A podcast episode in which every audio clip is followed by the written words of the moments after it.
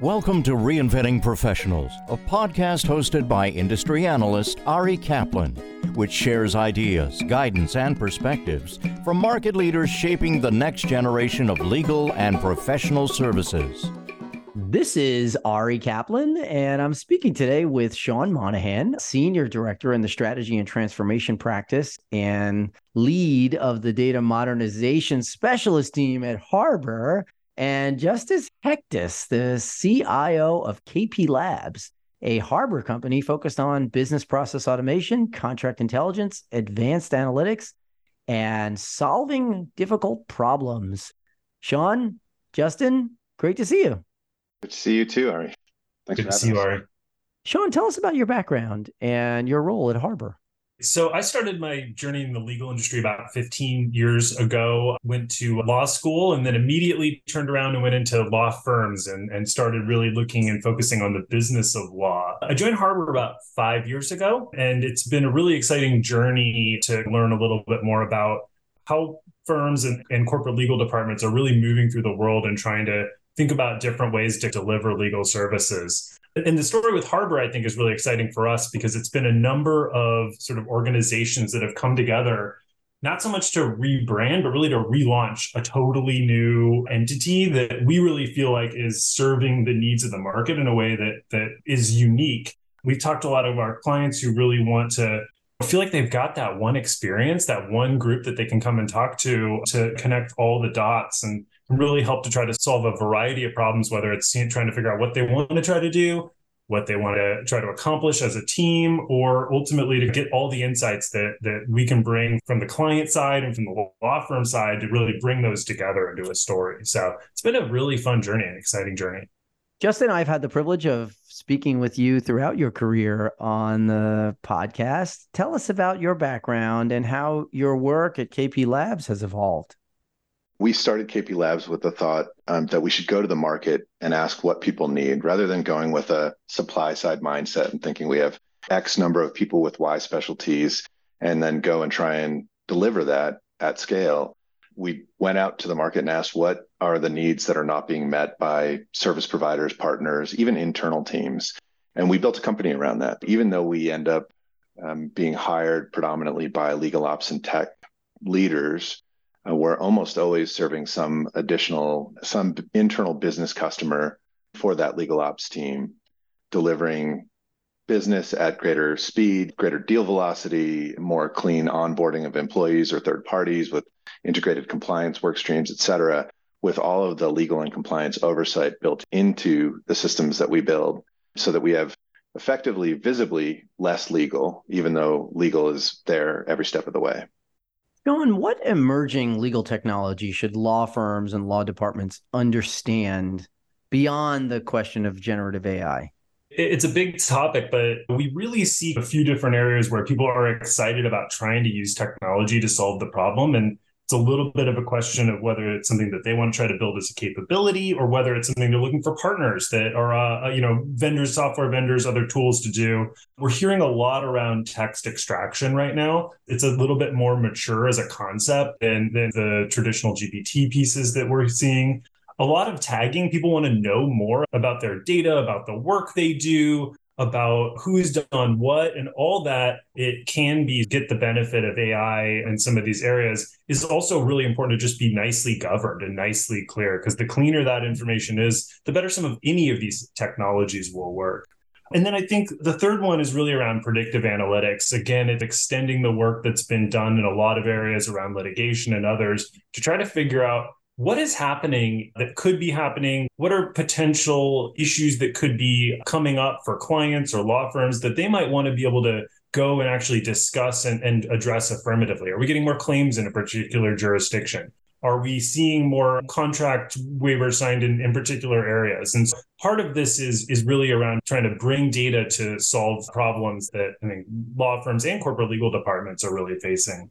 And all that is predicated on having a really good data strategy, having a really smart cloud strategy and thinking about how you're leveraging some of these new cloud tools and then just making sure you have the talent team to be able to to move this through and actually push some of the initiatives through long term justin how does the association between KP Labs and Harbor serve your clients?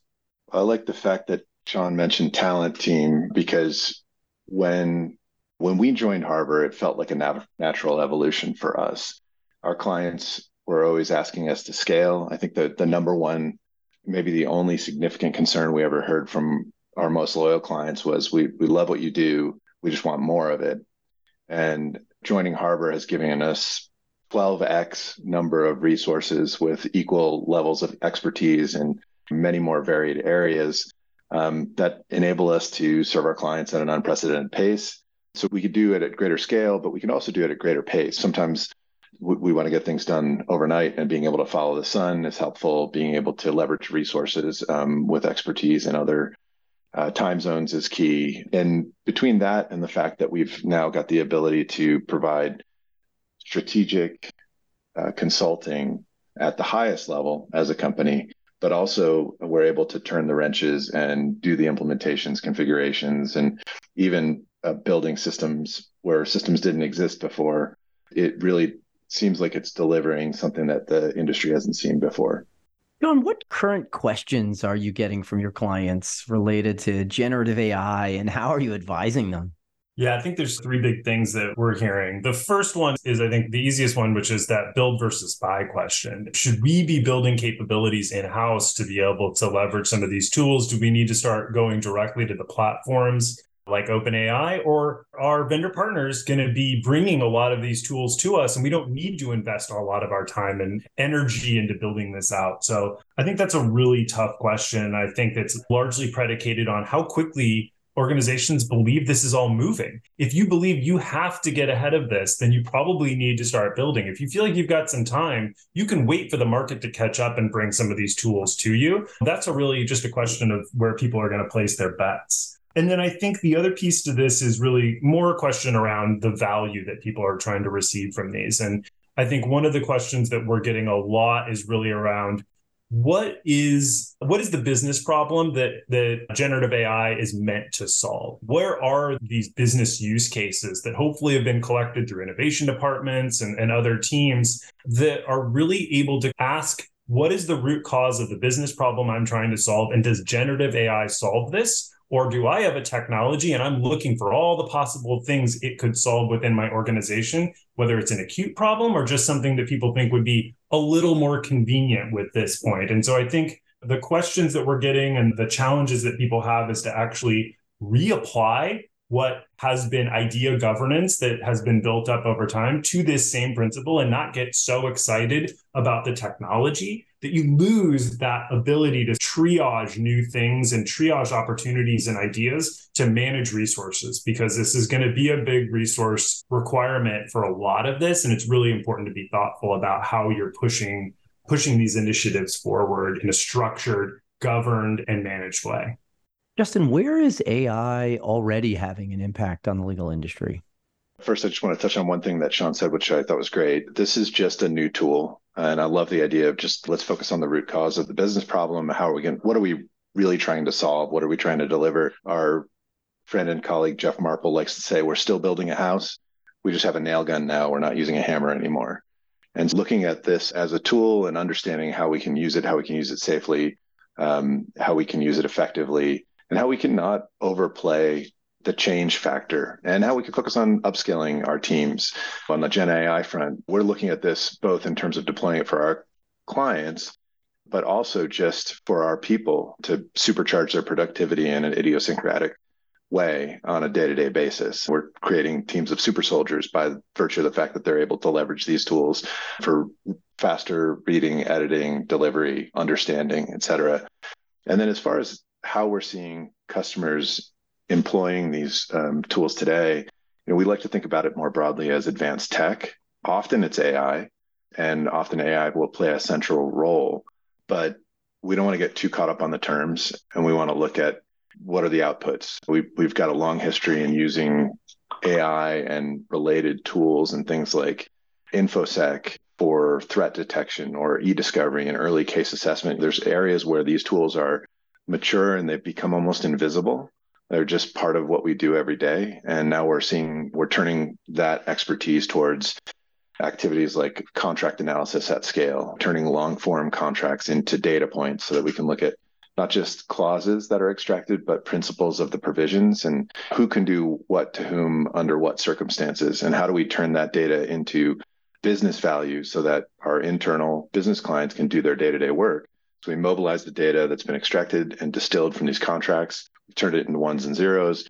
We're then delivering it to the team that actually needs to understand our risks and opportunities and obligations and use that. And we're delivering it at the moment where they need to, at exactly the right time to the right audience so that they can do their daily business. Sean, how do you see generative AI impacting legal in the long term? Yeah, I think there's a, a few different things that are going to need to change with the evolution of these tools. And I think the first one is a pretty big change in roles. This idea that what people have done today in their jobs that maybe as adding value through the intellect and the knowledge that they bring can be supplemented pretty significantly with some of these advanced technology tools. And so the question largely becomes not what should we do with each individual but it's really around what each individual's role is going to be. I like the the story of the fact that when before the spreadsheet came out there was 400,000 accounting clerks in the united states. And after the spreadsheet came out almost every one of those jobs disappeared and we added 600,000 accountants so the idea that these roles and these jobs are not only going to change, but they're actually going to potentially grow and essentially become a, a different value proposition is really going to be key. And I think we're going to just see totally different roles in the future. Another big one is going to be the change in relationships. What is the relationship between between law firms and their clients, and how does that need to change when time and value are original or were so often inter interrelated that sometimes what we're going to see is potentially changes in uh, the way that uh, outside providers need to price things because they've invested significantly in technology and efforts that are part of r&d that every business understands right? But how does that get priced in a professional services environment is a totally different question that i think is going to really need to be, be changed significantly and then ultimately, it's just around scale, right? It's just around how quickly can these tools and these capabilities push forward to, to add more value to the legal ecosystem overall. Um, one of the things that we do every year is a survey of law departments, and we see over and over again a demand in legal services or a, da- a demand in legal needs. And often that's perceived as maybe they need to hire more outside counsel, but often there is a disconnect between the legal needs that a business has or even an individual has that isn't met by the existing legal infrastructure and the sort of current structure and that we can actually backfill a lot of the legal needs that exist out into the market with technology in a way that sort of tops that up and, and essentially gives more legal services to businesses than they would probably be able to afford if they were to go to just to go to outside providers of all kinds, ALSPs or any other outside provider or to staff up internally. And so I think because demand for legal needs is continuing to grow, uh, we're going to just see these technologies more likely to supplement and essentially start meeting needs versus what we're seeing now, which is uh, needs that are not always met through the current structure of, of how we deliver legal services. This is Ari Kaplan speaking with Sean Monahan, a Senior Director in the Strategy and Transformation Practice and lead of the Data Modernization Specialist team at Harbor, and Justin Hectus, the CIO of KP Labs, a Harbor company focused on business process automation, contract intelligence, and advanced analytics. Sean, Justin, thanks so very much. Thank you, Ari. Good to see you. Thanks, Ari. Thank you for listening to the Reinventing Professionals podcast. Visit reinventingprofessionals.com or arikaplanadvisors.com to learn more.